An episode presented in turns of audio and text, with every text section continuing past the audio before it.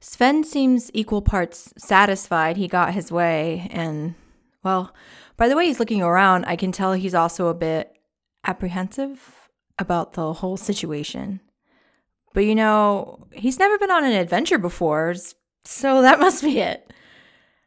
I decide to take some pressure off by adding a little chat to the air. So, Todd should be coming along any time now. He's always saying he's off getting a moonstone, but, you know, he never is. So he'll be back soon, is all I'm really saying. Sven looks at me and gestures as if to ask, What's a moonstone? Oh, it's something I've been, well, Todd has been looking for me for a while. I've wanted one for Sabrina as a gift when I return, so she has something to. Well, there's a few reasons for it, actually. She's got this stone necklace from Wolfram. Well, you know about that. So, first, I'd like to replace that, but also Moonstone with the right intention. Some say it's purifying. And that's, you know, it's helpful for processing difficult emotions. With stress comes an unstable mind, Sven. And, you know, intuition and empathy take years to develop. But with the right help, perhaps we can all be a little more patient and inspire each other, take care of each other, that sort of thing. It's not long before Todd finally joins us. It's about time. Let's get on with your bat self, Todd. Ah, yes, and where are we headed today? A little day trip fun? Does it matter? You've come with me everywhere before, Todd. Why ask questions now? Hold on. I'm confused. Didn't you speak with Denise? Are we not laying low here? The shard is a no go. But there's somewhere else Wolfram will never go the bottom of the world. We can stay there. Wait, who is we? Whoa, whoa, whoa. Are we stealing this child, Frida? Sven is looking back and forth between us. Oh, please, I'm not stealing. If anything, I'm borrowing. And, you know, honestly, I'd be incredibly surprised if even after a month, Denise notices her son is gone. I hear a whimper from Sven. That was not the right thing to say. Now, look, Todd, let's just get out of here, okay? Oh, Frida, please help me out here. I'm trying to understand. I want to be sensitive to the fact that you are clearly displacing whatever it is, you know, whatever you've been holding on to, your guilt, your shame, your love for your daughter, Sabrina. I. Shame? You misunderstand me, Todd. I have no shame. Why should I have shame? I made a conscious decision to leave Sabrina temporarily where she would be safe, just as I am now making a conscious decision to take Sven. Ah, so tell me again the logic here? Because the reason you couldn't take Sabrina was the dangerous journey but now you can take Sven on one? One that is perhaps even more dangerous? Your head's not even on straight, Frida. And you know what? This is on me, just for trying to psychoanalyze the psycho. How dare you talk to me this way, Todd? I may be on the run, but I am still your queen. What? Todd shakes his head in disbelief. You can't have it both ways, Frida denounce the crown, and continue to benefit from the title? Hmm? Unless you're planning on keeping that title. Is that what you think of me, Todd? That it's been on my aim this whole time to overthrow Wolfram for my own gain? Tell me, Todd, how long have you felt this way? Todd holds up his hands in a little defensive stance. Frida, I don't know what you're on about. How didn't I see this before? I'm clearly not on Wolfram's side. He starts backing away from me. And who else have you been calling me psycho to? I come closer. Is that what you told the Duke so he wouldn't compromise with me? Frida, please. And is that why the moths keep sending me on these wild goose chases? Frida, I've only been here this entire time as a friend and to help you. I'm sure that's exactly what you wanted me to think. And I did, Todd. I ate it right up, but not anymore. Sven, let's go.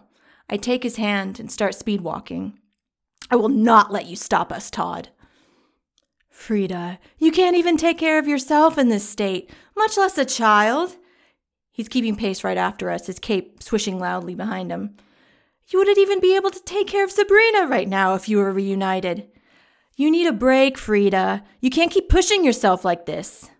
Yes, a break, Todd. Just stay here, right? Where my traitor sister and my traitor best friend have already probably given me up. Fuck, Frida. You've really lost it. You're not fit to be a mother. You have lost it, Todd. I'm not even looking back at him. Sven starts crying. Frida, I'm taking Sven back to his mother. He starts to pull Sven away from me. No! I put a void in him. I had to stop him. Stop him from stopping us. Stop him from giving us up. As I lower my hand, Todd collapses. But the look in his eyes right before he does shows me I was wrong. The look. It was equal parts deep hurt and pure compassion. Oh no.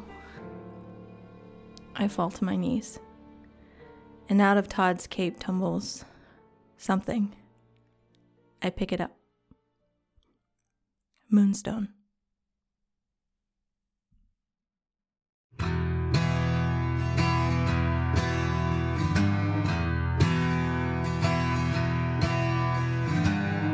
Покайся богам, пацан, ведь во всем виноват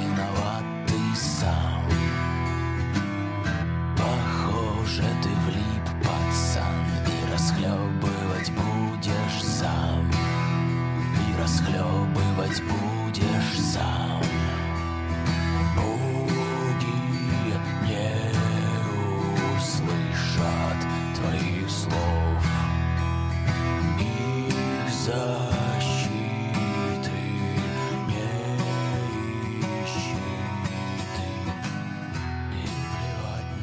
you you had better believe I'm looking up if 5e clerics can learn teleportation spells at this stage because that is like on the table.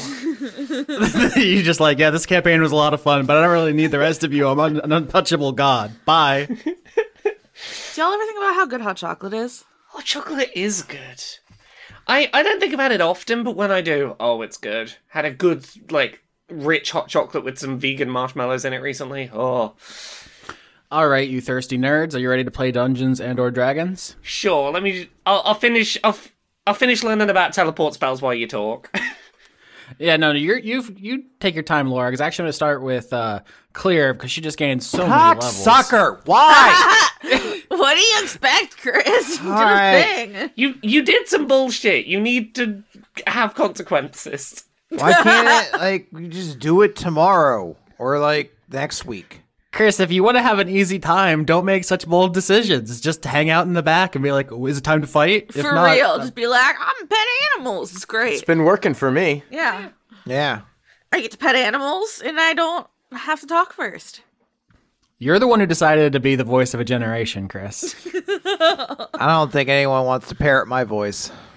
Um, but so sorcerer levels are actually pretty boring. Is there anything you want to highlight? Are you just really good at magic now, and there's not really anything specific you want to go into, or one or two things to point out? So, well, I gained seven levels, so there's a lot of levels in there. Uh, you kind of said it though. Uh, sorcerer levels are mostly you got another spell. Uh, so I have a lot more spells. I have now a seventh level spell slot. Ooh, uh, fuck. up to a seventh level spell slot, I should say. So I have Power Word Pain, which is basically I point at somebody, and if they just don't have enough health, they just start convulsing in agony. And I Oh no. like, I don't like that, that. one's that one seems kind of dope to have. Uh, I also have like mental prison, so I've got some Naruto Genjutsu shit going on. So that's kind of dope. Remember at the start of the season when everyone was like, "Oh, Claire's a child. Oh, d- d- oh, too innocent, too pure. Can't have them being around crimes and things." Howard Pain. Yeah, and then I then I then I took dominate person as well. So like if people won't do what I ask them to, I'll just make them do it with mind control. Clear is so relatable because I was 10 when my mom left, and then I immediately became metal, and I was just like really into just the darkest shit. I watched every horror movie I could get my hands on, like really greasy old Italian shit that like people should not be watching as adults, let alone 10 year olds. You you would have taken power word pain if you could take the spells at that level. Oh, absolutely. Yeah, that's pretty much it. Uh, I actually will get like the next part of my uh, royal bloodline stuff if Clear survives until her next level. Uh, but generally speaking, yeah, it's so a whole lot of uh, a lot of spells now. So where we left clear, uh, she had blinked back into the the material world, leaving behind the spirit of Amy in the gray. Although she doesn't remember that because part of the process of becoming a martyr is losing your short term memory. Specifically, this is like an out of universe thing, is I don't want to incentivize self harm, although that unfortunately did happen. But the idea is that no one will ever think to do that uh, in the future. in a way, Clear is actually at her happiest at the current moment because uh, she's returned from kind of having a, a, a consciousness uh, situation, and Amy, it looks like, has finally done something on this mission. Oh no. Yeah, I'm going to refer to the character who accompanies you for the rest of this journey as Belle out of character, even though we all know that uh, Clear will call her Amy in character. Oh, we, we can't call her Why Amy or Whammy. I don't think we're going to call her Whammy. Whammy. I'm gonna call her Whammy now. Okay. It's funny you say that the is the happiest she's been in a while because I was definitely thinking that like she will never again enjoy reading or pancakes. But besides that, it's all coming up clear. She got she's awesome now. She she's got exactly what she want. Uh, now the ramifications of which will still kind of slowly hit her over her uh lifetime. But you know, right now, fucking, it's like you know, I have two knives. That seems pretty cool. Actually, I gave one away, but like metaphorically, two knife energy. Yeah, she does have two knife energy. I yeah. So the scene is you you pop back onto the the the layer you were on this metal uh, planet stretching in every direction.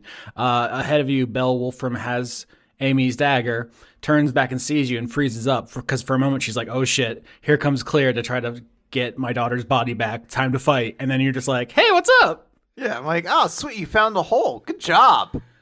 It, yeah, and so after a moment of seeing if this is like some kind of trick, she's like standing very still, waiting for the shoe to drop, and it doesn't. And she's like, "Uh, yeah, uh, yep, well, here it is, ready to go. Everything good?"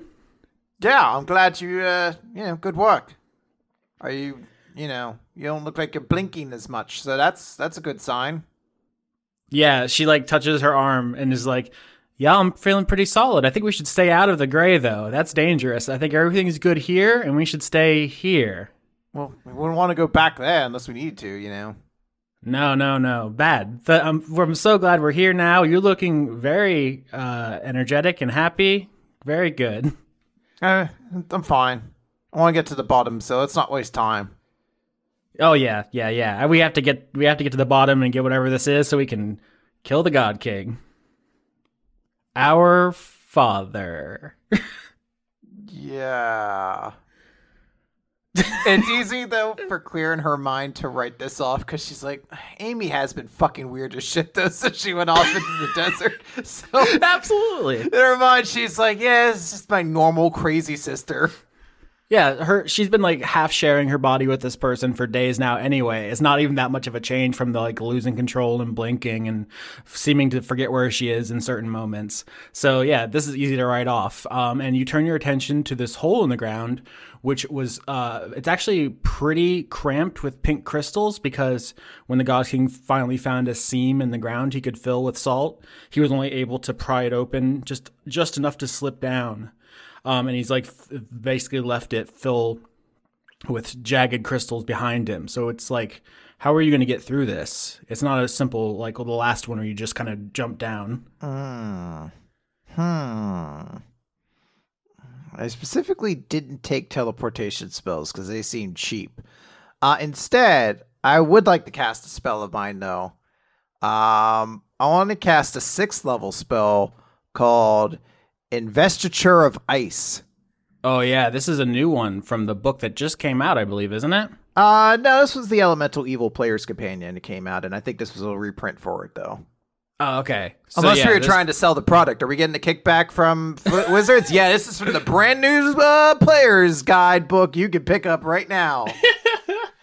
Use the code slash dicefunk to get yourself uh, a two month free trial or whatever. No, it's just definitely not from the original player's handbook. It's a very powerful spell. And I, I want to say, as you're doing this, uh, is clear trying specifically to do the spell? Because in my, my mind, she doesn't actually realize everything that's happened so far. Part of the reason all the conduits are like, yeah, I don't know, I just kind of got powerful and it's all kind of a blur is because for them, there isn't a single moment. Yeah.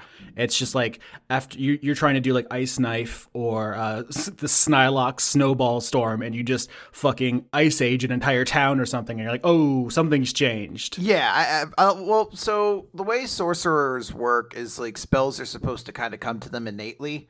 So I almost imagine it would be something where, I mean, I was about to use this example as fantastical, but it literally just happened. It would be like if you suddenly had new arms and you just instinctively Yeah, started to use weird, them, like you were scratching your chin with one of your like extra arms. You're like, oh shit, this is this is kind of new. So I don't think it's a conscious thing. She just like was trying to cast a spell. This came out, and she's like, ooh. Yeah, so you try to use one of your uh, level six ice spells uh, to clear this salt out of this hole, and suddenly you uh, do this incredible investiture of ice, which you can read for the audience because it's a really cool spell. I like it a lot, um, and you just blast uh, a much bigger section of this away. Yeah, so uh, until this spell ends, ice will cover my body, rimes my body, as they say. Uh, I become immune to cold damage and resistant to fire. I can move across difficult terrain created by ice or snow without, you know, I need to spend extra movement. The ground in a 10 foot radius around me becomes icy and difficult terrain and moves with me. And I can use my action to make a uh, 15 foot cone of freezing wind extend from my outstretched hand and uh, damage creatures that way. Yeah, so basically you go ice mode. You totally um, start freezing everything around you, and now you can kind of at will just unleash blasts. Uh, you're like ice Super Saiyan at this Yeah. point. And Amy like jumps back because I mean, holy shit! I guess Bell, I should be saying, just gets out of the way because you yeah. suddenly f- freeze the ground, destroy these crystals. You're going sicko mode on this hole. Uh, I like to think there's just a moment of uh, quiet realization as uh, Clear realizes what she's done. And then she's just very excited. And she's like, All right, come on, I cleared the way. Yeah, uh, Belle like hesitantly steps back forward and is like, "Uh, that that's a new one." Yeah, it's pretty dope. I'm awesome. Let's go. We have to kill the God King. Yeah, of course. Let's get let's get up. She like is like suddenly like, holy shit! I have a ringer. Look at this, and is ready to jump down with you. She grabs like the knife, which I have now just completely internalized these knives as lightsabers. I mean, Lightsabers? Why? it's pretty dope. In my mind, it's just like the last episode ended with you putting the dagger to your heart and turning it on, and just like you know, s- I, Yeah, I like the, the internal logic you've just suggested, uh, Austin. I, I like this uh, this logic you've just suggested that metal is a scarcity and technology is basically unknown. Lightsabers, completely run of the mill. No one bats an eyelid at those. No, it no, you have to have a rare royal dagger and also be a powerful sorcerer. It's still that's pretty rare. yeah, everything about this makes sense. I do enjoy that we had a space season where this didn't come up, but we did a post apocalyptic season and we were like, here's where lightsabers will be a thing. It's they're not literal lightsabers. no, they're Gosh, you got- lightsabers now. I'm going to call it that. wasn't that basically Sasha's rapier, though?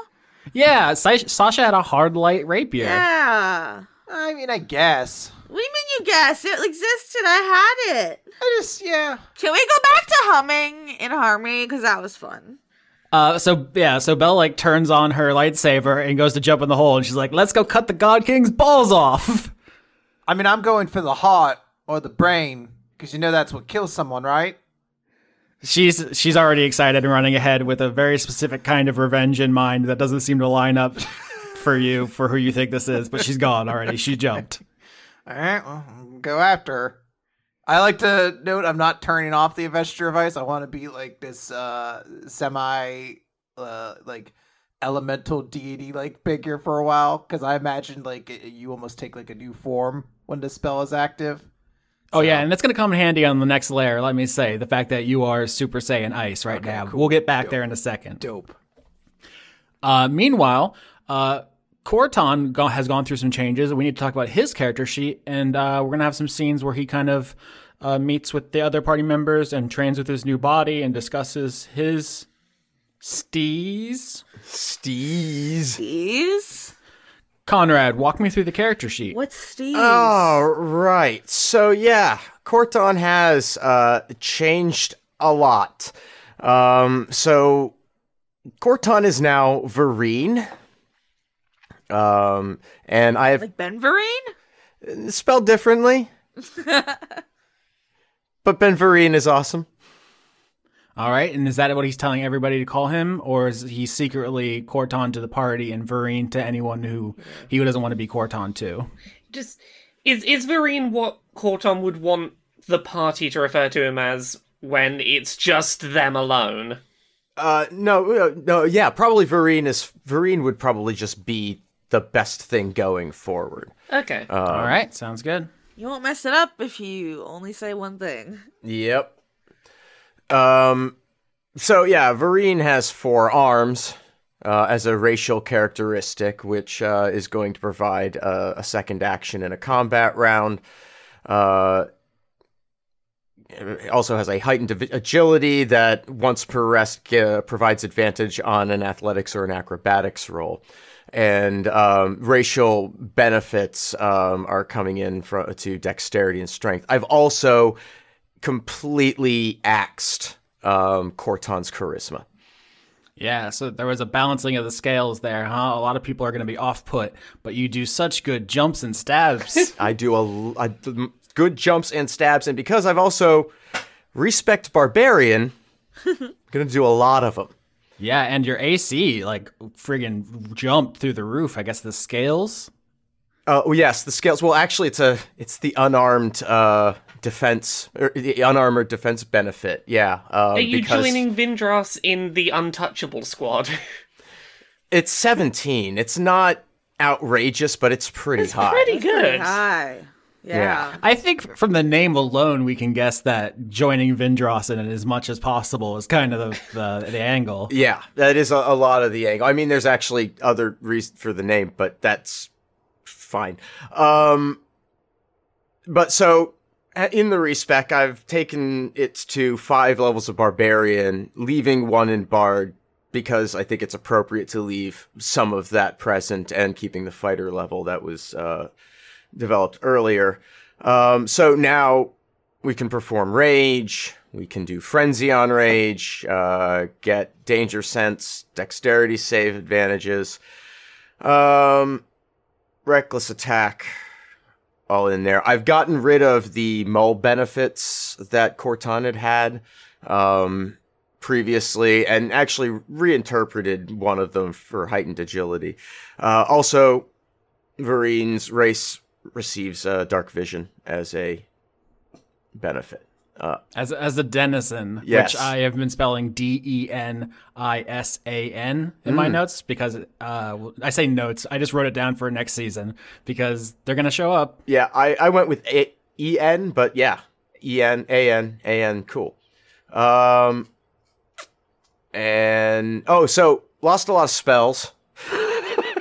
Oh yeah, lost a lot of spells back down to uh, only uh, four level one bard spells um, and two slots to use. Kept comprehend languages and sleep uh, new acquisitions are thunderwave and featherfall.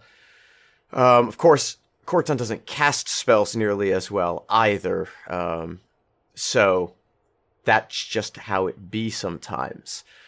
Uh, but the groot loot more more valuable as a result. And uh, trying to think if there's anything I'm missing here. Um, All right, so in the last episode, uh, Vindros realized the God King knows where you are now, but the castle is some distance away, so you have time to get prepared for an eventual uh, reprisal of killing his halflings, uh, which means the party needs to get uh, Vereen ready to fight. So basically, what I want is like three scenes here, and we actually have three areas, three recreation zones to kind of set these in of um, the individual party members kind of not training is strong, but just like getting him ready, just being like, uh, how's your magic going? Three little conversation fights. Um, so if if someone wants to claim pool, bowling alley, and tennis court, and just kind of vibe with Vereen, talk talk about what's happened, uh, you get to be DM for a while. I want the tennis court. okay, Lola Beans on the tennis court. Do you want to? How does how does uh? I don't know why. I just want to like. I want Lola to be like a tennis champion. Yeah, I mean, do you- so this is gonna be literally you guys. Uh, you go to the tennis court, you find rackets and balls that were just left left over when uh, the I was, upper. yeah, I was thinking like, do you get? Do you? Do we amp it up? Like, do you get a racket for each arm now? That sounds like fun. Yeah. All right, so Lola's gonna take Vereen to the tennis court, and the first thing I want to do to help you get used to your arms is um, it's like a, a dexterity contest, basically, Okay. to see if you can catch uh the quills as fast as I can shoot them at you with like a shield, like a piece of wood, so that you like don't get shot. Yeah, that'd be good. Okay, so I guess we're just gonna do our dexterity against each other. So Okay. you have four arms Yeah. or six? Four. Okay, so we'll do four of them. All right, so the first one I got a thirteen. I got a six. Oh, you, you're not good at it, huh? I'm, I'm a lot better at it. okay, well that one's a nine. Let's see if you can. 18. Yay! All right, we got two more. We'll see. Ooh, Twenty-three. 15. Not a complete failure. A 15's pretty good. That's not that bad. It's not bad at 20. Br- Um, and uh, A botch. botch! um, I think I shoot you in the arm. Probably. arms. Yeah, probably. But it's fine. We'll take care of that in a minute. Alright, we got one more. And I rolled an 8. A 21. Okay, so uh, you know you're not terrible for uh, getting used to your new arms. That's two out of four, which normally isn't great. But again, Well, if you think about it, I, you know, I succeeded with the old arms. I haven't succeeded with the new arms, and uh, will not tell Denise that you shot an arrow through one of her new arms. Just in the distance, you hear Denise be like, "I'm monitoring you with magic." uh, I mean, if you think about it, she'll be happy because then she gets to like do more messing with your arm, I guess, right? Oh yeah, I love this data. This data's making me horny. Uh, no, uh, keep that to yourself, madam. Uh, now see here that we, you know, we're doing the training, we're working on the, you know, the physicality of it, but then that's really important too. Uh, is is the the brain part and how you treat your team. So I want to take you. We're gonna take a little trip over to the stables or wherever we got all the animals. Um, and I'm yeah, you tied the thriller bark up at the crab shack. Yep, we're going to the crab shack because I want to teach you how I harvest quills from Stewart. So you want me to make an animal handling check? Yes, I want you to brush him, and if you do a good job, you can take quills to use as knives. Okay. I'll try. That's a 16, actually. That's not terrible. I feel like that's really good.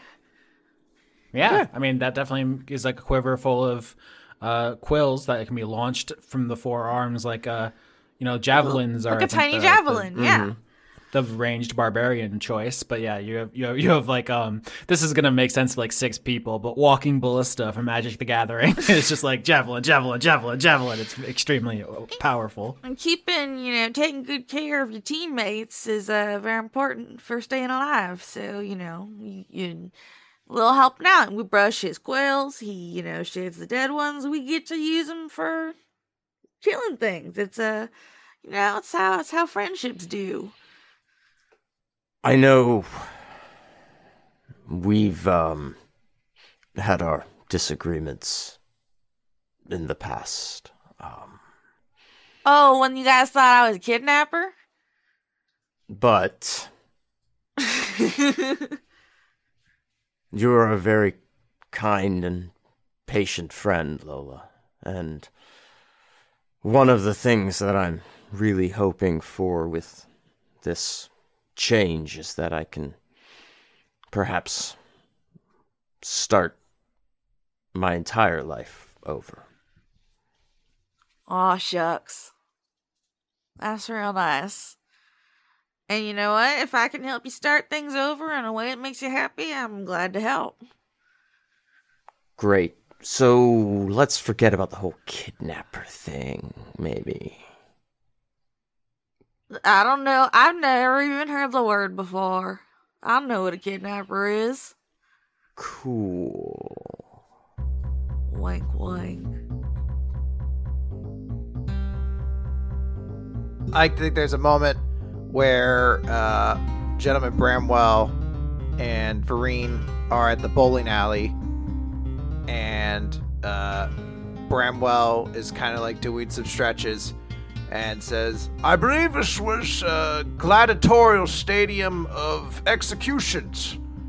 I believe this place was used for decapitations, and the severed heads were rolled down alleys as uh, triumphs of conquest. You're very wise, Bramwell. You've always been very wise. Thank you. Now tell me, how is your new body treating you? I mean, it's it's a bit stiff, and the, the coordination is taking a little bit of getting used to. Uh, Lola has been tremendously helpful, though I have to say. It really got me a grips with these extra ones. Now, are you learning, trying to learn to do it better? I've always been a fan of just running straight into it, you know?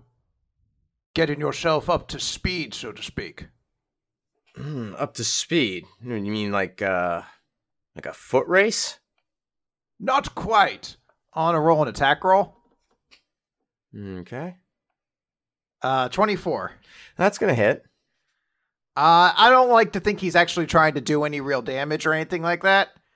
This is just Bramwell's way of thinking, well, you gotta work out the kinks one way or another. Okay, so he just applies the gentleman's greeting to Farine. Yeah. All right, so uh Varine's gonna uh, take that hit and ah, okay. So not really that much faster. Not not Sorry, old bean. I just assumed the enemies would do it harder than I would. Oh, they definitely will. Ah, that's gonna sting. But, you know, it's gonna sting in two shoulders, so that's, you know, An spreads improvement. it out. Yes. Yeah. Now, Ah. Hmm? where, what are you using to fight with in this new form? Well, I'm used to this sword, and it's served me well, but I, mean, I have an extra pair of hands, and not much to do with them, if I'm honest. Interesting. Well, see how this feels in your hands. And Bramwell is going to toss over the murder sign. Oh, okay. Is that a two-handed weapon, or what is the? Yeah, it's a great axe, essentially. Okay.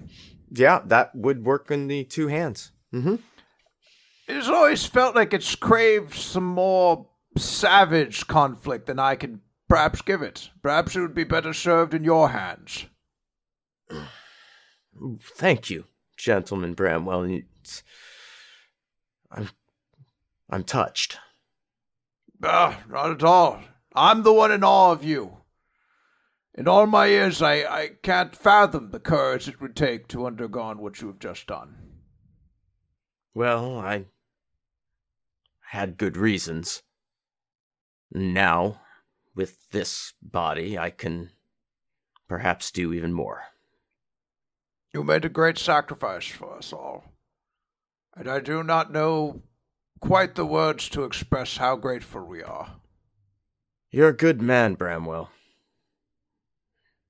You've been a fine example to everyone on this voyage of ours.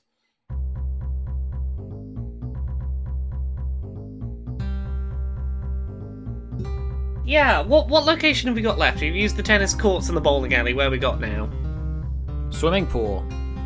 Swimming pool. Ah, swimming pool is really inconvenient from what I planned. I had plans so to be. I s- want to see Vindros in like a s- like a synchronized swimming cap. See, I, I hadn't I hadn't twigged what the remaining place was. It's like as long as I'm stood on ground, I have a plan. You could go somewhere else and then just like chill at the swimming pool after. Like literally just get little drinks with little hats and sit poolside and chill and vibe with each other. That'd be sick. okay, Drinks if with we, little hats. if if we've got maybe some grass somewhere near the swimming pool that we can first go. Um, Sure. I, I think I think Vindras's uh, plan for helping to get used to the new body is training montage focused on multi-limb coordination because Vindras knows that's a lot of limbs to get used to. It's hands everywhere. A lot of limbs. Mhm. Um, so I think Vindra. I mean, which one do I use first? Well, exactly. so I think Vindras's plan is twofold. Um, I think she wants to have, um, her and Vereen having just a mock fight, nothing particularly serious, just some gentle sparring, uh, with one set of hands, and just every now and then throwing a ball back and forth to each other with the other set of hands. Well, that's fun. Yeah. You know what's funny is that you guys skipped so many of the boss fights I had prepared for this arc. Literally, the Abbot was a big fight. There was the thing on the fifth floor of the hotel, uh, and then there was Denise if you wanted to beat information out of her. So like those were the big encounters of this arc, and you've you've basically bypassed them all, and you're gonna level up after this ba- episode basically. So the climactic fight of the Absynthia arc can literally be Vindros and Court, or Vindros and Vereen vibing like in a way if you guys want to actually have a fight. oh, that's so cool. I kind of like the thought of just fight with everything flavored as deliberately non, you know, non lethal. Um Oh yeah, you could even you can even be in the shallow part of the bay where you're literally constantly being healed. Like I like that, you know, um in Bloodborne you fight Rom the vacuous spider when you're like standing on the water. It's like almost like it looks like two people walking on water as they duel. But just every now and then in this fight we have to stop and take a dexterity is probably the right roll for it to see whether successfully the the ball being thrown back and forth occurs. Did you watch Brian David Gilbert's um new Oh, the the thing about him inventing a new sport. Yeah. Yeah, that's what this reminds me of. Yeah, now you mention it that is very that, isn't it? okay. No, it's, it's but it's good. Let's get some initiative going. Okay. At 16. First attack with the uh, sword cane, which wouldn't technically get advantage. She knows it's there. uh, all right, so the uh, sword cane attack that doesn't get the uh, advantage. I get a twenty-three on that. Yeah, 23 is going to hit. Okay, and uh, then a tw- again a twenty-three with the great axe. Yep. And then I get an extra attack with the great axe, and that is uh, twenty-one.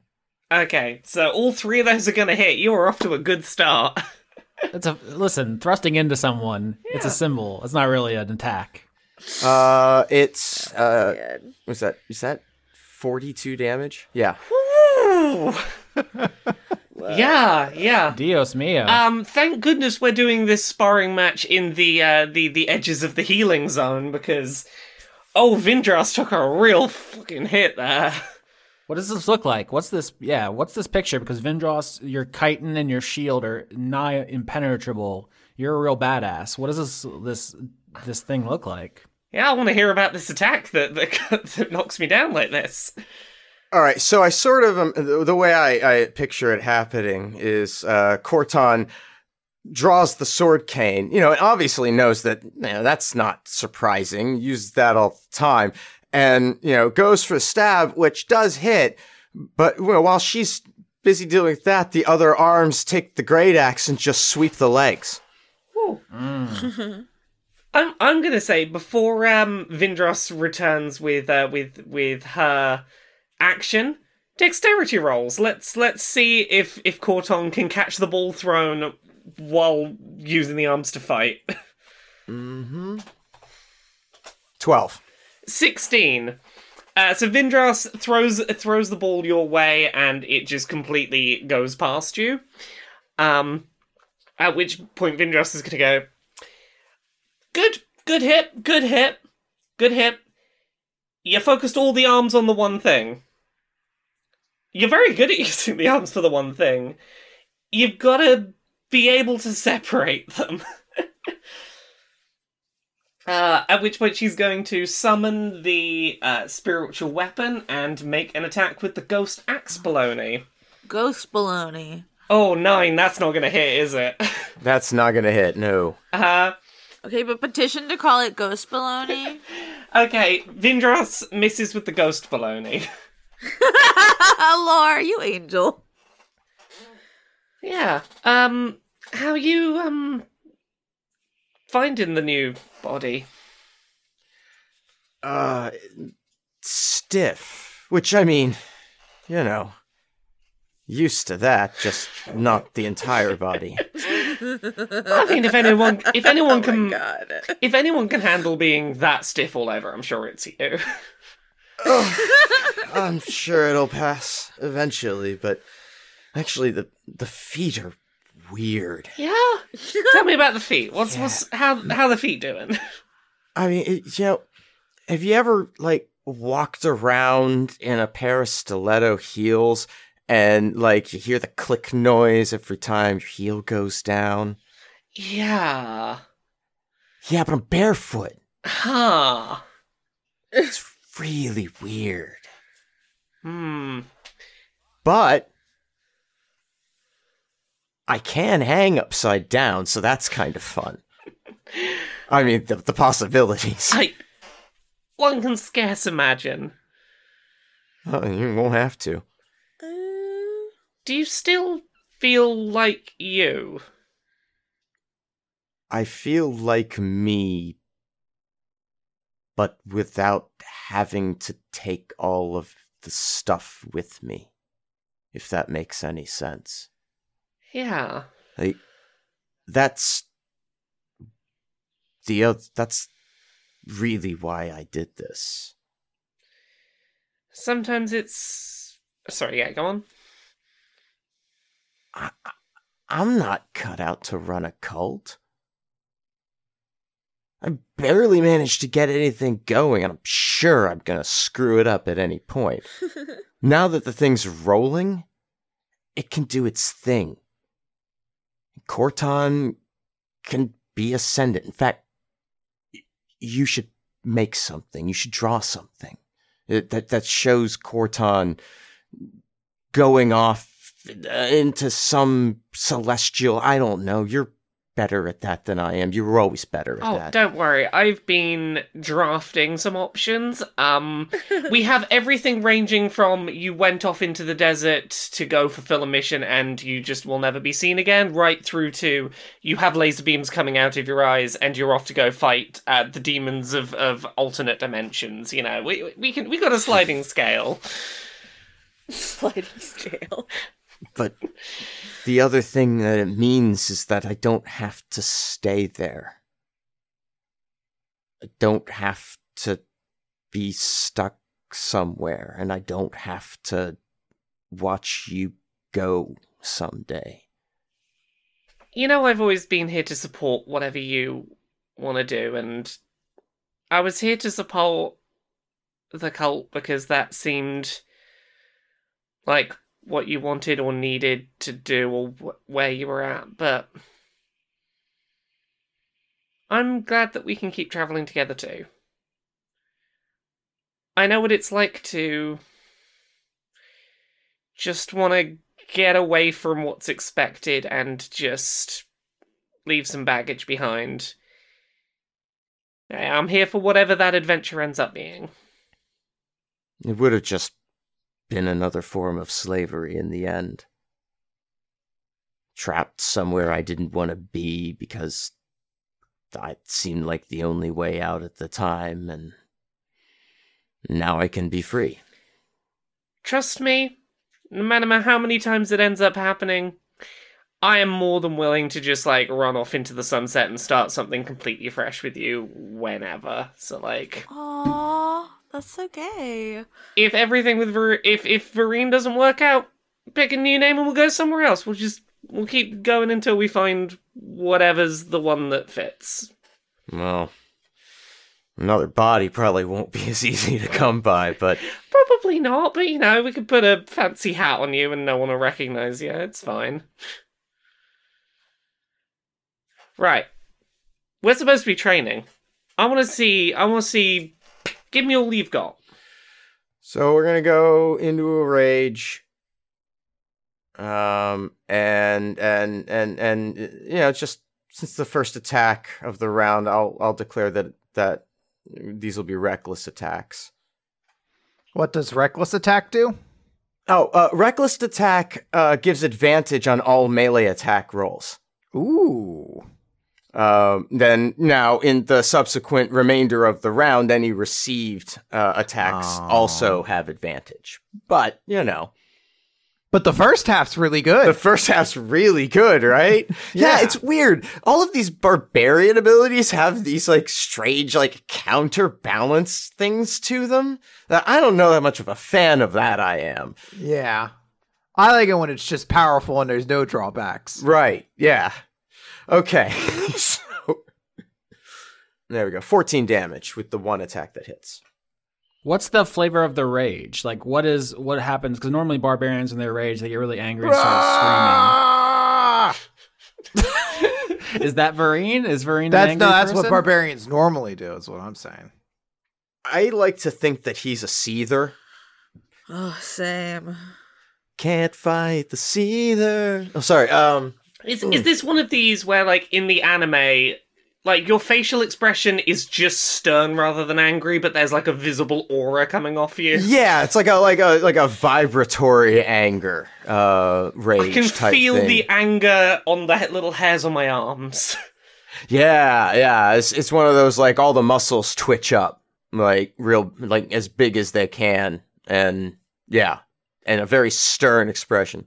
Is that like accessing the anger at your like past and the old person you used to be? You're like you're obviously not mad at Vindros. Right. No, but but tapping into that energy, yeah.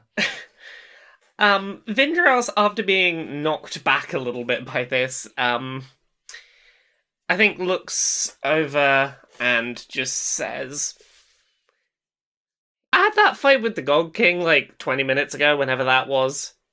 Didn't lay a finger on me. You're doing better than the Gold King right now, so I think you're doing alright with the new body. I've always wanted to try juggling. Oh, j- juggling's juggling's juggling's gonna be great. It it gives you learn to juggle with two hands, and then you've got two hands as a safety net for if you fuck up. It's great. Um, so after a tough day of training, um, Vereen uh, learns to control uh, their ar- their arms and reflexes more from Lola. Learns how to take a hit with their scales from Bramwell, as well as getting the uh, murder sign, and then puts it all together with uh, Vindros at, in the bay. Um, I think Vereen is ready to go. Does Vereen feel comfortable in their body enough now to continue the adventure? Yeah. All right, then I think uh, since we didn't use the pool as part of the training, that means this uh, arc is going to end on a pool party. Yeah, I I'm mean- so glad I didn't. We can't go to a spring, uh, like a resort, and not have a hot springs episode. Um, does d- so did I'm gonna throw fire in the pool. Invent floaties. Yeah, the duck floaty survived the, the fight.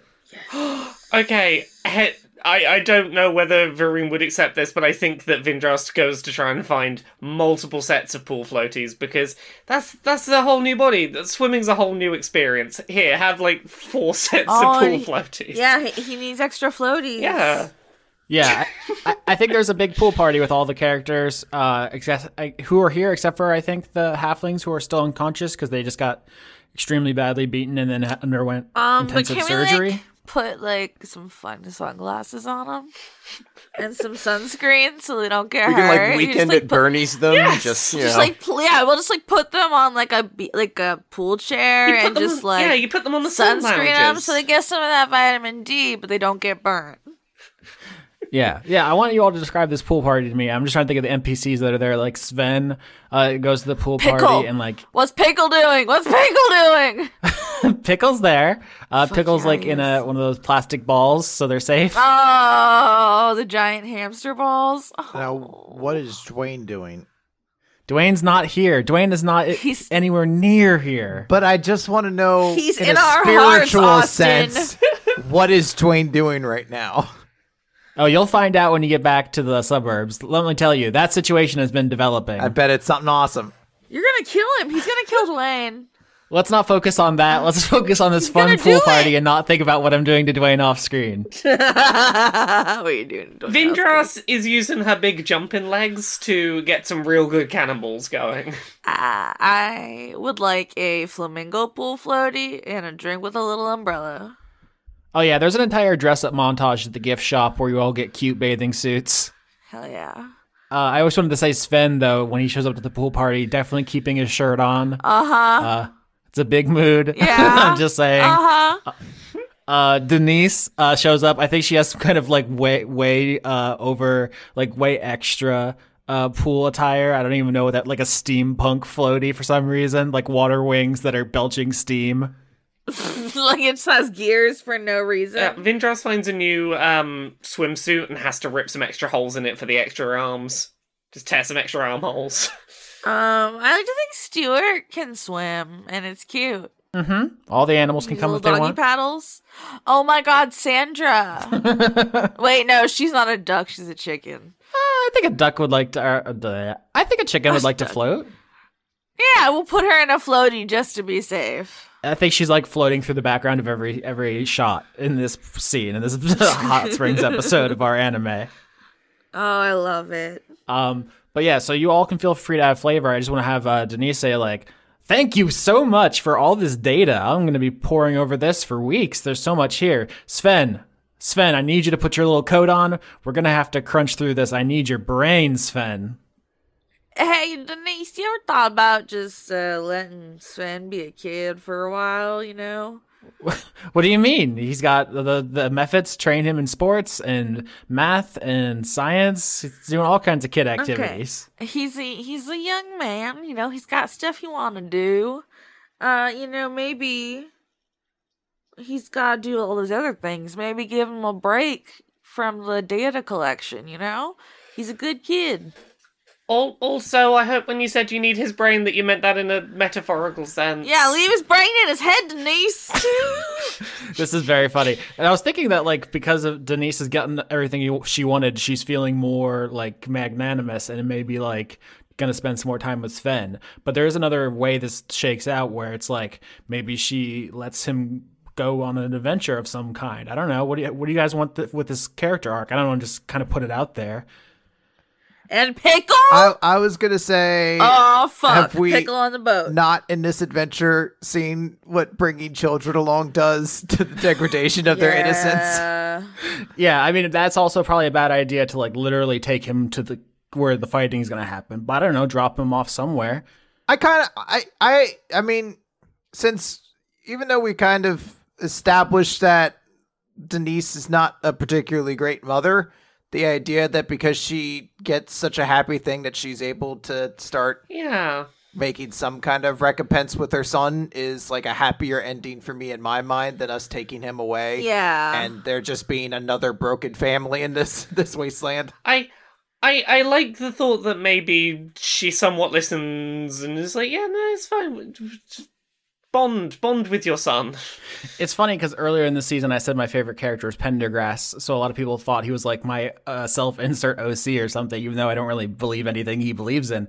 I feel like the Wolfram kids are much closer to my personal experiences. Sven be you. Yeah, like Sven has a lot of my personality, like uh, like Sabrina. My mom left, and my father is abusive, and so forth. So it's like I I have a lot more invested in these kids. Uh, Marcel is like a try hard who's trying to like accomplish things and keeps fucking up. Amy's so fucking angry all the time. Usually I am on team take every single NPC we like with us, but Sven must be protected at all costs. I have a lot of I have a lot of love for Sven. I'm like, no, you have a happy life here with your mum and we'll go away. don't don't be with us shitbags. there's there's no there's no way that this is like oh now now Denise is a good mom. The end. Like she still fundamentally sucks in a lot of ways, but I think there is a there's an influence you can have here which puts it on a better path. And I'm curious how that looks. Like what changes about this place that's so, so that Sven is happier here.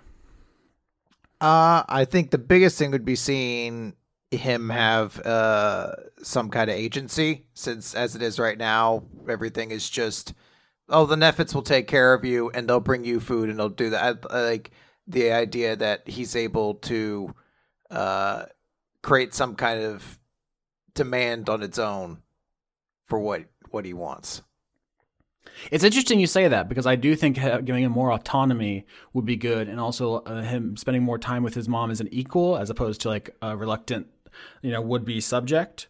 Um, where my brain goes here is something like the party asks to borrow the Mephits to like take them away to use them for the revolution, kind of a, in a way, but that leaves this vacuum where like Sven gets to be more active here in his day to day, gets to be his mom's lab assistant, um, and then not not have to just like let let, the- let these mephits kind of drag him through life, and then you also get them for the war effort. Yeah.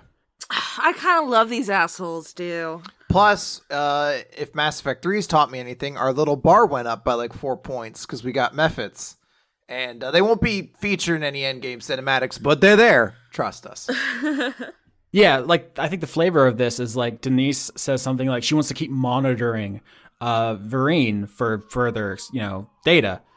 Like the monitoring spell, scrying or whatever, like would keep running out and she'd have to re- keep casting it. It's like a pain in the ass. But she sends Mephits to monitor your progress. Uh, that would get them out of here and let you basically use them. Um, and also here's a here's a, something I want to establish because I had some people asking like, how is uh Corton going to be have a whole new species from one infertile m- male? Um, and that's not what's happening. She's going to keep building them. Not starting with their son, I'm hoping. No, no, no, Or at no. least, okay. I just, there was like a quietness that I was like, is this supposed to be foreboding? God.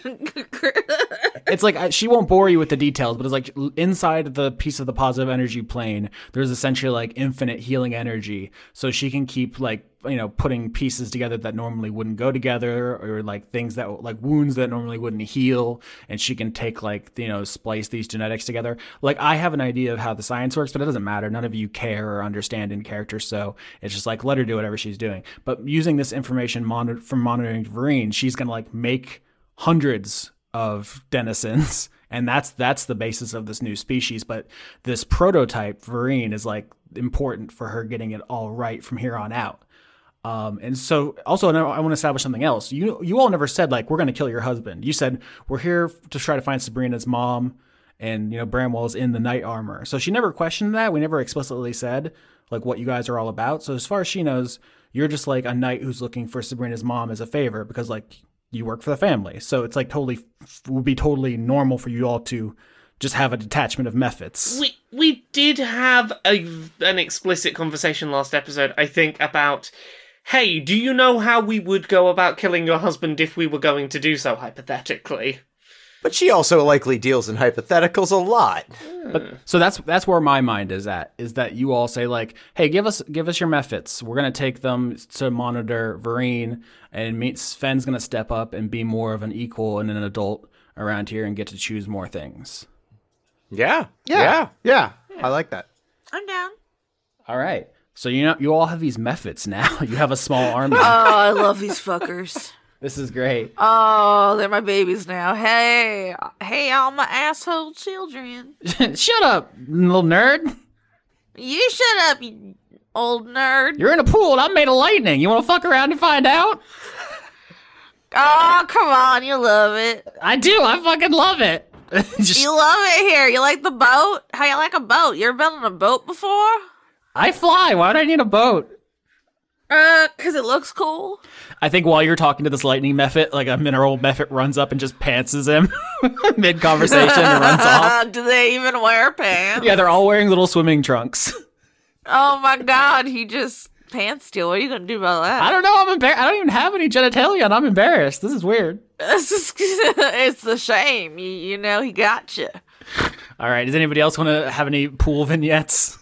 Okay, well, I was gonna push him into the pool, but let's not push the lightning mephit into the pool. yeah, no, that's great. You push him into the pool. Everyone gets fucking electrocuted, and Vindros has to use her black moth shield. We all die.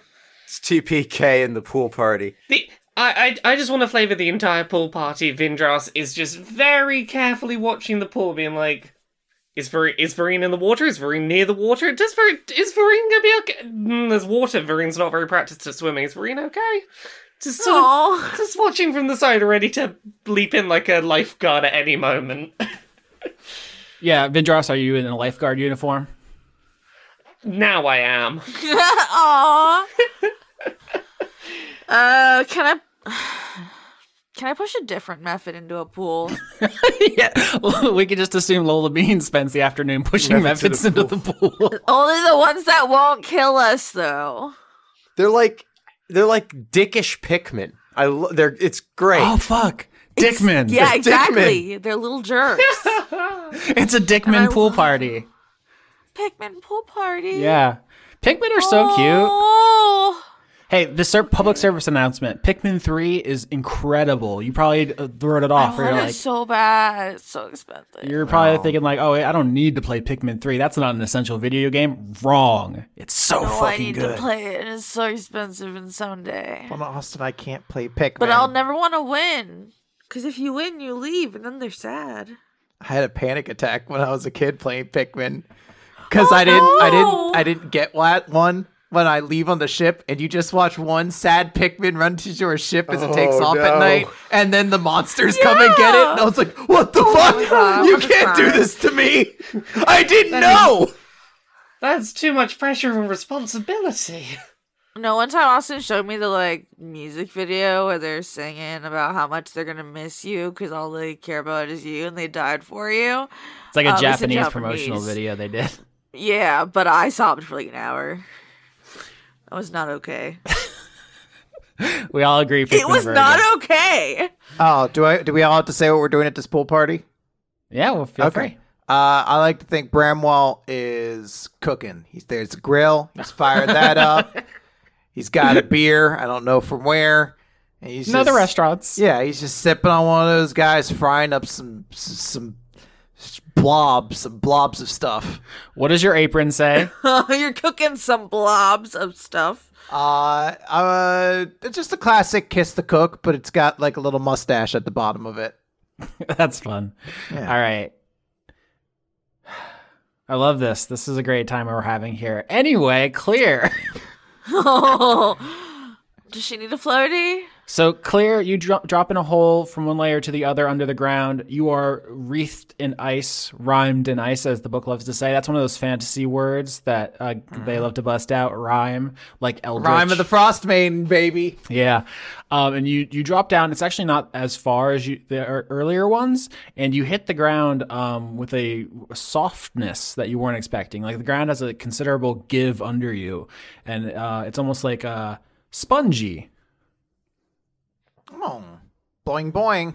Boing boing. Um, but there is so it's funny because I was gonna be like, there's an oppressive heat on this layer, but you you as an invent, invent ah, investiture of ice gives you resistance to fire, so you actually are totally fine.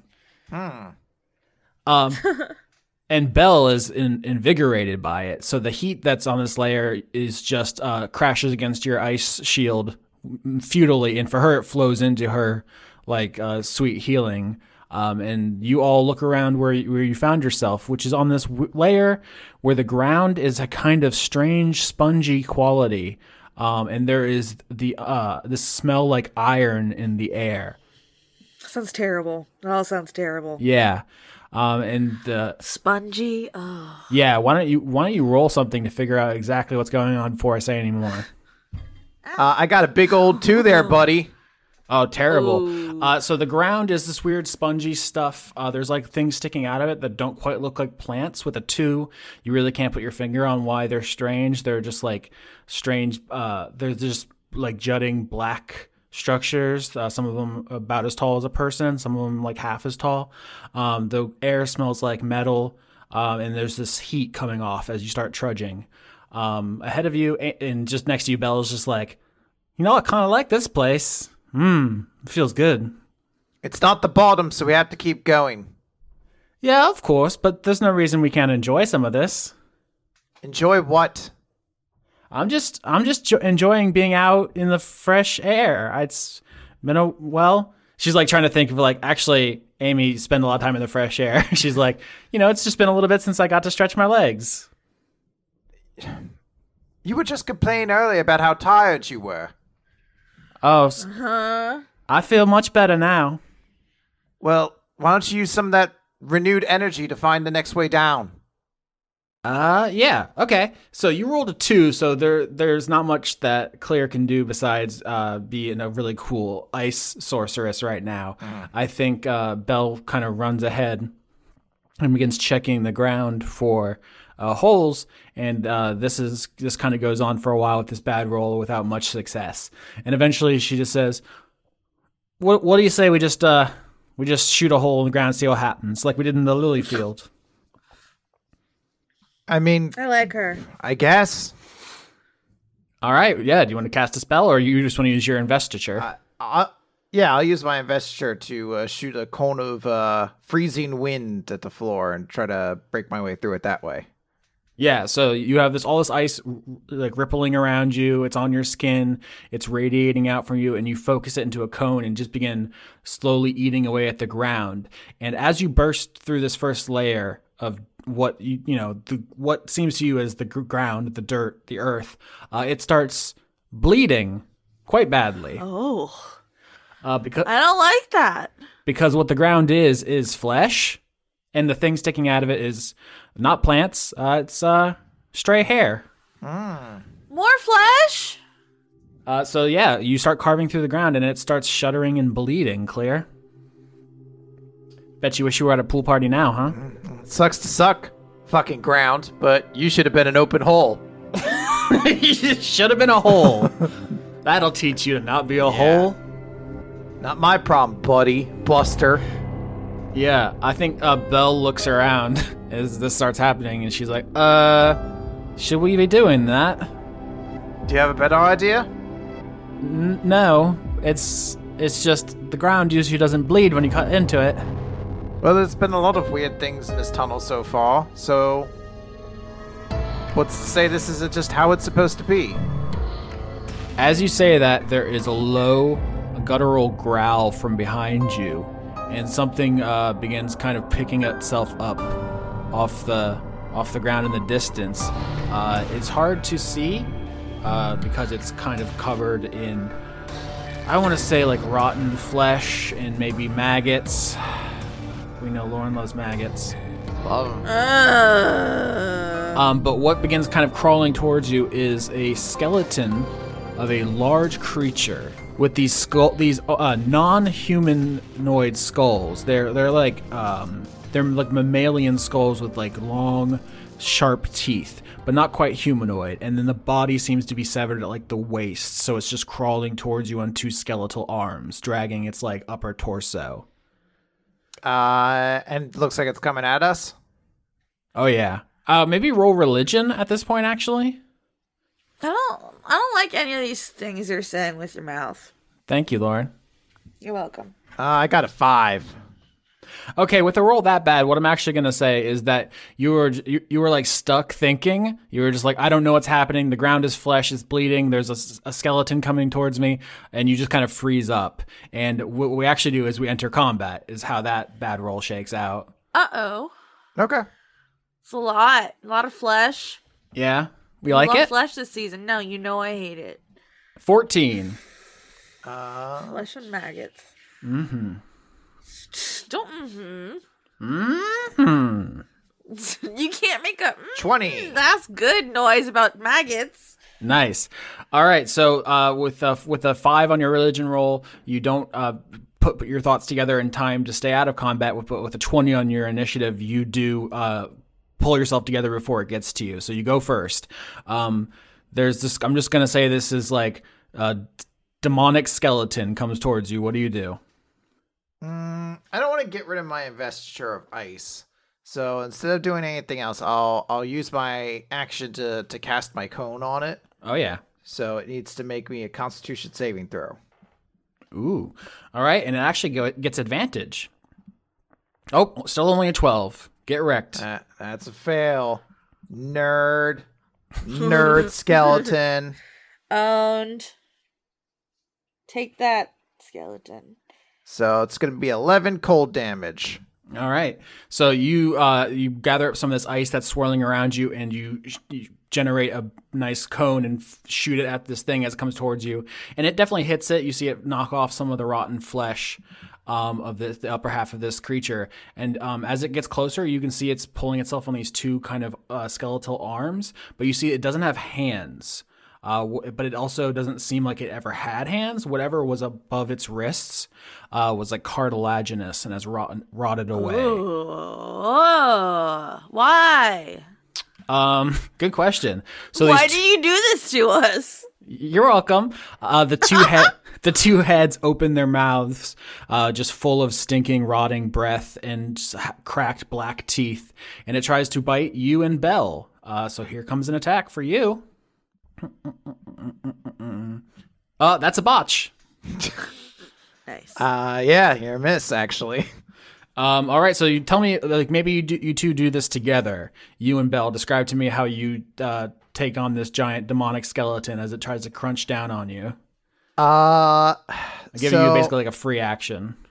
Uh, in my mind, what I want to happen here is uh, we look towards each other and we do that anime head nod thing, and we both leap out of the way, and then we uh, charge up our respective element to kamehameha it in the face with uh, with with our respective element. Yeah, so another investiture cone, Yeah. and it will do double damage for Amy or for for Belle doing her own Ash version. Uh, 24. Nice. So you've done 35 total to it now. Um, you've cracked some of its skull. Um, and it, here's the thing: is that you're each on, on either side of it, firing at the the two heads on the skeleton, and it seems to want to go after both of you, but can't. Um, and so it, it begins reaching up with its two arms, which are like stumps at the wrist, and like trying to punch it itself. One like the right hand is punching the left head, and the left hand is punching the right head. So it's actually going to attack itself. Uh, 21. what an idiot! Uh, 12 damage as it punches its own head with its skeletal stumps. What a fucking nerd. It's gotten all crossed over and switch wobbled. It's the Demogorgon. Ooh, look at me. I'm Chris. I've read the D&D books. I'm gonna punch the Demogorgon. All right, Chris, Uh, roll to attack the, the skeleton of the Demogorgon. Killjoy. I'm sorry, I attacked the mysterious skeleton of which origins I'm still confused and in awe of. Uh, I'm gonna cast Cone of Cold on it. Hell yeah, get him. All right, so you you keep your investiture, but you're going to spe- spend a spell, spell slot. Yep. All right, and I have to make a con save. Constitution, my boy. 11 bad yeah the skeleton right. seems to be only a, a shadow of its self that it was in life however many eons ago it's just uh the skeleton was left down here wherever it is and it just has this, this glimmer of unlife left within its rotten old bones Uh, so that is going to be. Uh, I'm going to choose to spend a sorcery point to re-roll the one one I have in there. So that's going to be 44 damage yikes uh incredible yeah on bikes, and then I'll use my bonus action to command uh Amy to attack. oh all right yeah ro- roll the investiture uh because she's just doing an ash version of that Uh, another nine damage. All right. Yeah. So it's this thing actually has a lot of health, so it's not quite done. Um, but you like freeze one head, and uh, Bell just completely swamps the other one in burning ash. Um, and it's just making a gr- groan like a you know just like a huge zombie as it tries to just throw itself on you. Dexterity saving throw as this this mnemonic skeleton just tries to throw its rotten body on top of your your ten year old body. I was phrased in a way. Nine. Uh, that's not going to do it. Okay. I mean, I face the consequences. Thank you, Chris, for being an adult about it. Yeah. But what if I rolled with advantage? You know, because I'm a ten year old, so I'm so small. So he has to kind of throw it at a small target. You know, Uh huh. Thirteen damage. I think. like uh, hitting an ant with a basketball. When you think about it. Yeah, it like throws itself on top of you, and the you get hit. Like you go between its ribs, but there's like rotten flesh hanging between them that slams into you, and your body tears through it, so you aren't like absolutely flattened, but you take the blunt force damage of being like compressed through that rotten flesh, and then you're inside its body. Ooh, well, that's a good place to be in my book. Yeah. because now I'm going to create a dagger of ice, and I'm going to throw an ice knife inside of it and let all the shards just shoot across it.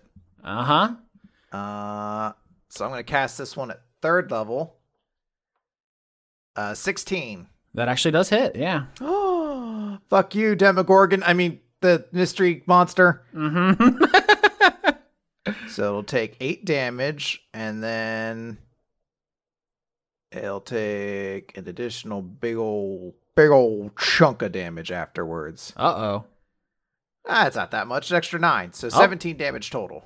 That's enough. Paint me a picture. You're inside the rotten skeleton of what was once the demon lord Demogorgon, and over the centuries has just become a kind of aimless skeleton.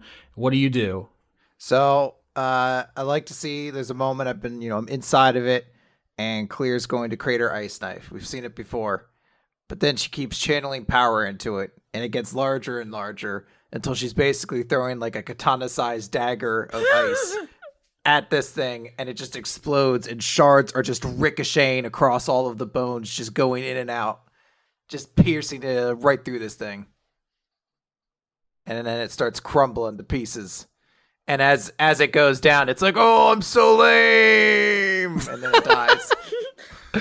Uh, yeah, you pinball ice knives off the inside of its body until it is torn apart, and then you just stroll out of the wreckage of its corpse to Belle, who's standing there, a little aghast at your power, and she says, "Uh, wow, I guess you just don't need sleep, huh?" oh no. My guy feels stronger, so you know, I think it's working.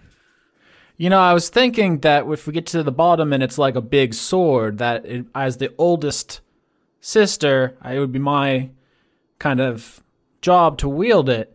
Are we gonna have a problem? Uh, I if it's a weapon that'll kill the God King, then whatever it needs to be done, I just need to get it.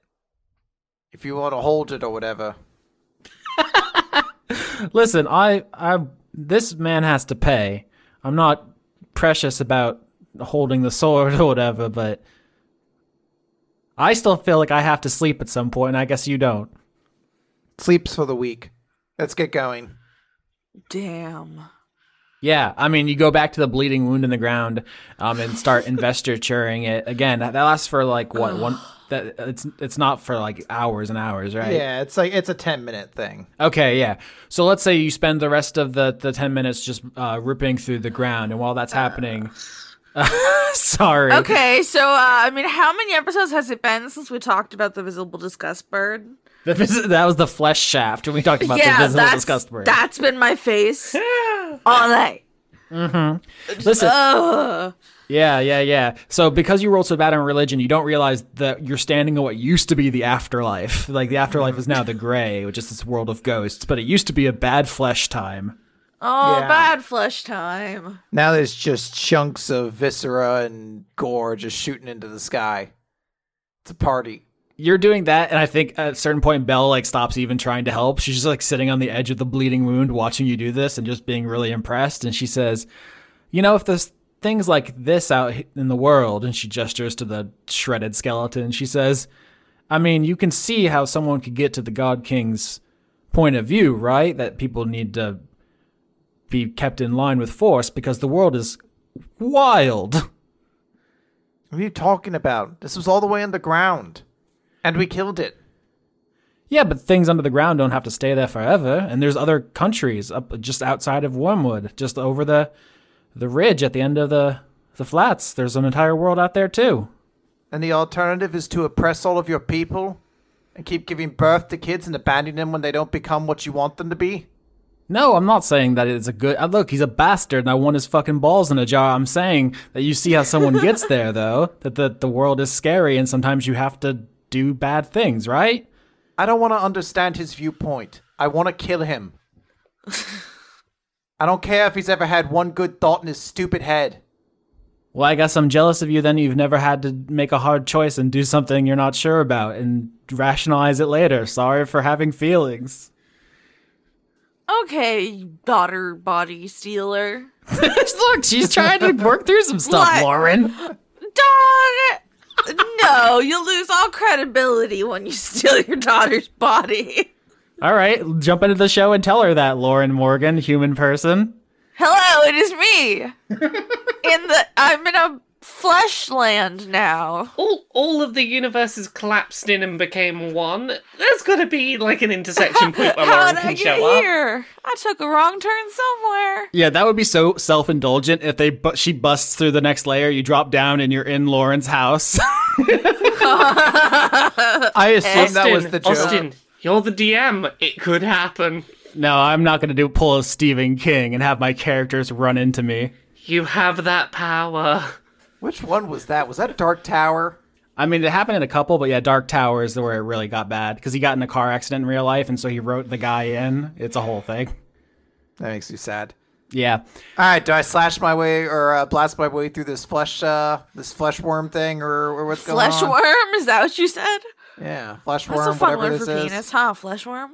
yeah. You use the last of your investiture to rip through the the floor of this abyss, and there is uh below you another tunnel, and you know Belle goes ahead and jumps in. How fleshy Oh, is it? oh, I do all the work, and then she pushes ahead of me and goes past. Absolutely. God, What a she's fucking insufferable. smelly pirate hooker.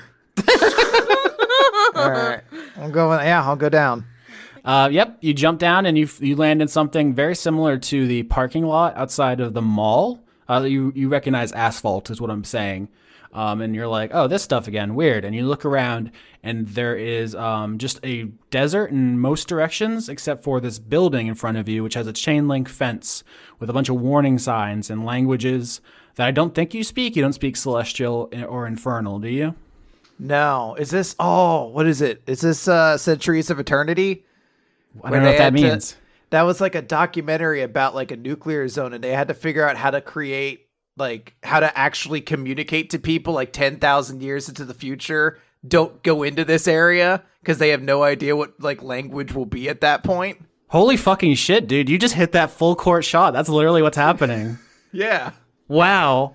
Damn, Chris. You're so good at this. How are you so smart, Chris? Must be nice. Got, got, got that big brain. Uh huh. Clear, do you want to roll something to catch up to Chris, who realized you've landed in front of a nuclear power plant? Uh, yeah. I guess I'll roll. Uh, holy shit! Are we about to find nukes? Nukes, nukes, nukes, nukes. He was afraid of nukes the whole time. oh shit! I want to It was nuke the the, God nukes. King. All right. Uh, Nuke hold on. Where is King, it? yeah. Uh, what would I roll? Intelligence. History. Intelligence. I got a ten. That's pretty good. No, it's good enough to know that the signs mean danger, but not why. And you're like, yeah, I just bought, beat up the skeleton of the Demogorgon. I'm actually fine. You're like, I'm sure it's very scary. uh, yeah, what do you do about this measly chain link fence that bars your path into this nuclear facility? I'm just gonna cut it apart. I'm just gonna take out my lightsaber, wing, wing, wing, walk through my new hole. Do you all want to make the lightsaber noise as uh, Belle and Claire cut through the fence? Shoom. I don't know if any of that was lightsaber noise. Shoom. All right, shoom is very good. Shoom. That sounds like a Jewish holiday. It sounds like Sanrio's like new mushroom character. shoom, the mushroom friend from Sanrio. It's like Gudetama, but mushroom. All right, so that's where we're gonna leave Claire is breaking into a nuclear facility. I wonder if it's a bad idea. Nuke 'em. Nuke 'em all. Wolfpack, anything else you want to do before you leave the resort? Because uh, the Mephits are on board, the Halflings are on board. Uh, Sven has donned his little lab coat and he's going to help his mom crunch the numbers and they're going to have a slightly better relationship although it's not fixed you know ideally but they're going to go do some stuff together I just want to teach them efforts how to like ta help take care of the horses. yeah i think any uh, efforts to get them to do chores inevitably results in them fighting each other That's but they probably make a little bit of progress before they come to blows Yay! Once you're ready the thriller bark gets back on the flats and goes back to the suburbs Cool, cool. I love the suburbs. Love the suburbs. I think Vindros is good to go. Yep. Um, it's a pretty uneventful and short trip. Uh, this was like this was like a premier destination for the like the rich and powerful in Wormwood before everyone realized that swimming in the healing waters gave you super mega cancer, uh, and people would stay in the suburbs and kind of just chill out here all the time. Uh, so there's not much to say as far as the journey, but I think at some point um, you hear one of the halflings calling from the hold. Uh, They have woken up and they're like, Hey, everything hurts. Where am I? What's happening?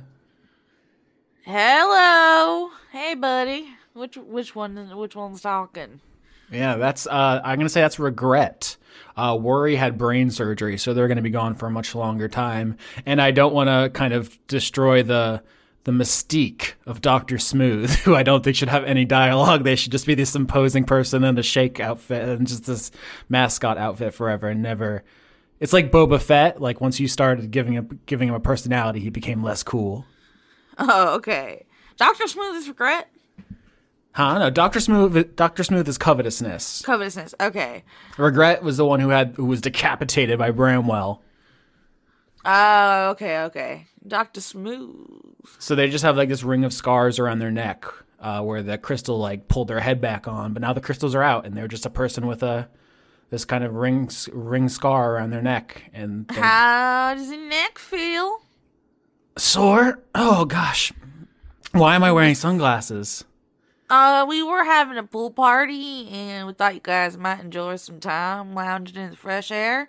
But I didn't want your corneas to burn, so I put sunglasses on, y'all. So you weakened at Bernie's us? Uh, I, kn- I don't know what a Bernie is. Does Weekend at Bernie's exist in this universe? I have actually seen that movie. In in this universe, it's not a film; it's a classic uh, novel that I think everyone is taught in school. It's like Shakespeare Mark Twain. Ta- the film adaptation starring John Larroquette actually came out in this universe as opposed to the one we're still waiting. Anyway, I just want to see John Larroquette be dead. It's two weeks at Bernard's. Two weeks at Bernard Bernard's. Oh, that's good. Two weeks at Uh, I think the party comes down here and can kind of uh, can talk with this character who has a lot of questions and is like, "Where are my friends? Where are you taking me? What's happening?" so we did kill some halflings. Sorry, maybe. Uh, we got you, uh, Doctor Smooth. We had Doctor Smooth, and we got Worry. Right? That's it. Yeah, yeah, yeah, yeah. And then effort is waiting for you in the suburbs. So I think uh, regret sees them and like like not heaving, uh, kind of sobbing, but is like quietly crying. Hey, hey, buddy. Hey. I just don't know what else we were supposed to do. H- Hope said that if we captured you all, the God King would give us our everything back. I just don't know. I'm sorry. I fucked up so bad. Listen, we've all fucked up pretty bad. Me, me, many times. You know, it's uh, uh, it's not like there's a textbook out there to understand what we're supposed to do in these situations. Uh, I understand where you were coming from, and I also fucked up real bad, and I'm sorry about my fuckage.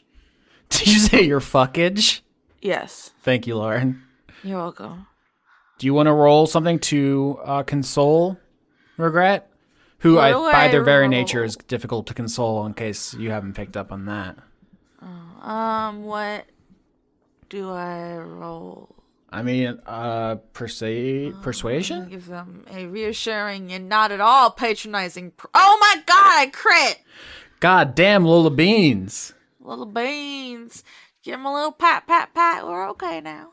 I mean, with a crit, you direct uh, not only the scene but kind of the, the fates of these characters. What, what what do you see the halflings doing? Like, what is their? You're gonna kind of help them start a new life, right? Because if you were gonna kill them, you could have just killed them. But like, you're not just gonna throw them back out into the the flats, right? Where are they going? What's up with them? This is your kind of time to help. Well, I was thinking, uh, maybe if y'all wanted to come and do some fighting with us, you're more than welcome to. But I imagine after all the shit you've been through, probably want to do some relaxing. Um, uh, I don't know if either of y'all are into crafts. There's a lovely group of ladies and gentlemen over here at the suburb place that we're in, whose name I remember, Absentia, right? Absenthia, yeah. Absenthia. hmm So, uh, you know, maybe this might be somewhere you wanna, you know, put down some roots. Uh, there's also Harp City. I could take you there, and you can do crimes if you want. I don't really know much uh what else is going on in Harp City. I only really pay attention to the crime. So that's funny that you say that because I I think you've hit on a dichotomy here, which is leaving them in abs- means basically uh, having them sucked into the path of the joining cult, which is uh, let's say problematic. Maybe you know maybe it's good. Some people I don't I don't want to say some people like need a cult structure. That's kind of weird. Also, like, d- does everyone who is in Absinthia have to be in the cult? Have we successfully overtaken the whole place, or is there like, hey, the cult are here, but you can just hang out in in the in the area? That's a great question, Vindros, and we will get there when we arrive. So keep that question in mind. But for for Um, well, I don't think it'd be very healthy for worry to come into battle. No, I mean all these people had just had major surgery. I don't think any of them are going to be fighting fit in time for the Yeah. the final Okay. boss. But You know what? What if we set him up with the mouse doctors? yeah, that could be an option. If you, do you want to uh, send them off to Harp City to have them like volunteer in the clinic? Yeah, and then the doctors can um like uh keep track of like their healing progress too. And they will certainly be far away from wherever the God King is rampaging soon. Yeah, please, these these these poor people need a break. Um, but yeah, regret. uh, So with a crit, like this is hundred percent successful. Like obviously they're still extremely sad and fucked up about what's happened to them in their life. Um, but they they hear you offer this and genuinely accept that this is probably best for them. You save their life, and you're like, here is where you can go. Uh, sorry for shooting you so many times. Not my finest moment. Um, a thing regret says in kind of exchange for this help and so forth is that you know the, the halflings weren't always like this. I think uh, Everett has already said this, but I don't know that you all have internalized this. The halflings weren't always like this. They used to be like a really chill uh, community of just like I mean Tolkien esque halflings, you know, just vibing and smoking. And then all of their potential was taken away. Hobbits. Absolutely. The God King basically colonized their place and uh, drained their potential, which left them the way that halflings are in Dark Sun. Instead of it just being a, like an edgy change of pace, there's like a narrative backstory to why they're like this. Um, and so what he asks of you is can you get the potential of the halflings back from their colonizer? I do not know how scientifically, mechanically I'd be able to do that, but I will do my damnness to to try. We are not opposed to it, but like uh, we don't know whether does would murdering the God King like unleash it all. We don't know. You don't know. That's exactly what Regret is asking you to like as a s- ta- take on this side quest. I'm down. Okay, I'm. I'm. You know what? I will try to do that for you. Also, cause there, you know, it's that guy sucks. Mm-hmm. Thank you, Regret says. Now, you know, and uh, helping out the moth doctors, you know, helping out the revolution in a small way. And they can help monitor your progress. Maybe y'all can, like, do therapy. There's three halflings that y'all gonna be hanging out. That's like enough for group therapy. Uh, so you reassure Regret, and I think that went about as well as the halfling. We didn't kill all of them. Um, in the distance, you see uh, the suburbs, and this it's a gated community, so there's uh, people outside uh, who are, you know, have to see you coming back. Um, and when you do, you see um, So the path of the joining has a symbol. We've discussed it before. Uh, Conrad drew it once. It's a kind of a stylized genital situation. It's classy. It's very classy. um, but basically, you see that there are some there's some like symbolism. Like there are flags put up of this. Some of these people have like little patches. Like Oh, while you've while you were gone, things have been progressing here. they seemed intense. While you, you roll up to the gates, and uh, a Tarek guard greets you and says like, "Oh, welcome back. Is uh is Father Corton aboard? Can we see the prophet?" I'm just gonna look at Vindros. Uh, when we talked about this before, was it Ascension was the sort of way that um, Varun was going to pitch this, that, that Corton had ascended? Yeah, yeah, something of that nature had, you know, gone on to, you know, some, you know, other place to spread love or but no longer on this earth, like another realm. He's ascended. Yes.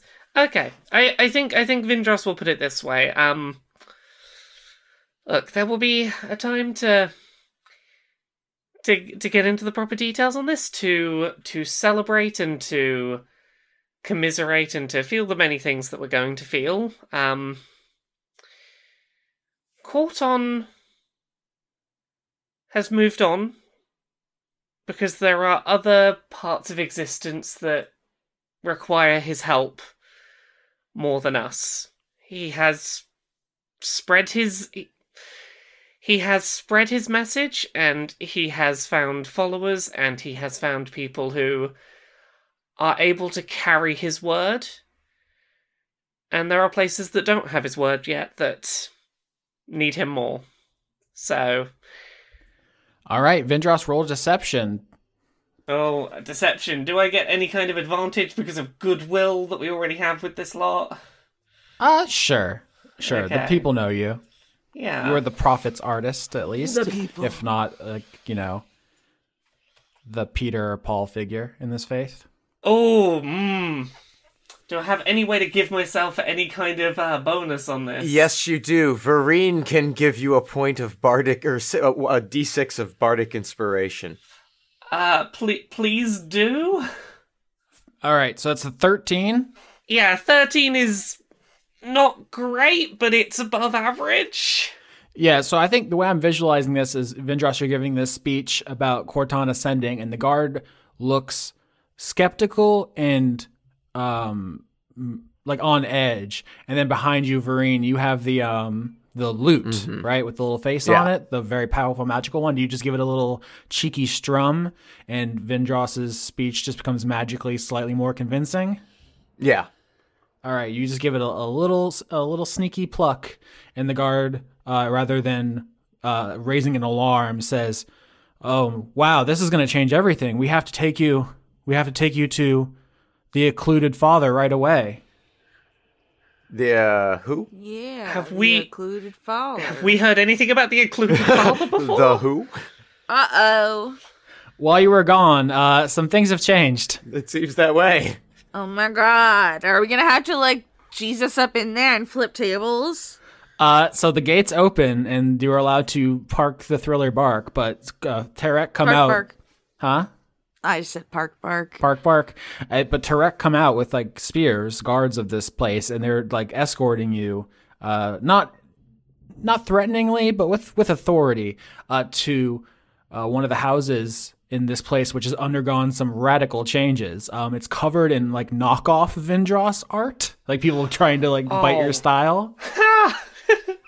Um, and it's like they have like took took out the boring glass windows and tried to put in like stained glass ones. It's all very slapdash. You were only gone for like a week, uh, but they've like they're trying to like kick this up to the next level, and they've made like a little temple out of someone's suburban house. Oh, wow. Um, and you were led inside, and there are you can immediately hear like people like chanting and praying around this inside this house. Uh oh. And you are led into the dining room with a long table which has uh, seated the inner sewing circle the leaders of the path of the joining including weaver staples uh, young uh, effort um, and zur And Dwayne. No, you actually don't see Dwayne. Where's the Bumble Sloth then? And at the head of the Austin, table, Did you kill the sloth? You would never. and at the head of the table is the person who has kind of filled the leadership vacuum in Corton's absence. Who else but Corton Jr.? Oh my god, that's not what I was expecting. Holy shit. Uh oh. Oh, Uh oh. Uh oh. that's someone we've got to get under um Uh oh. under control. ạ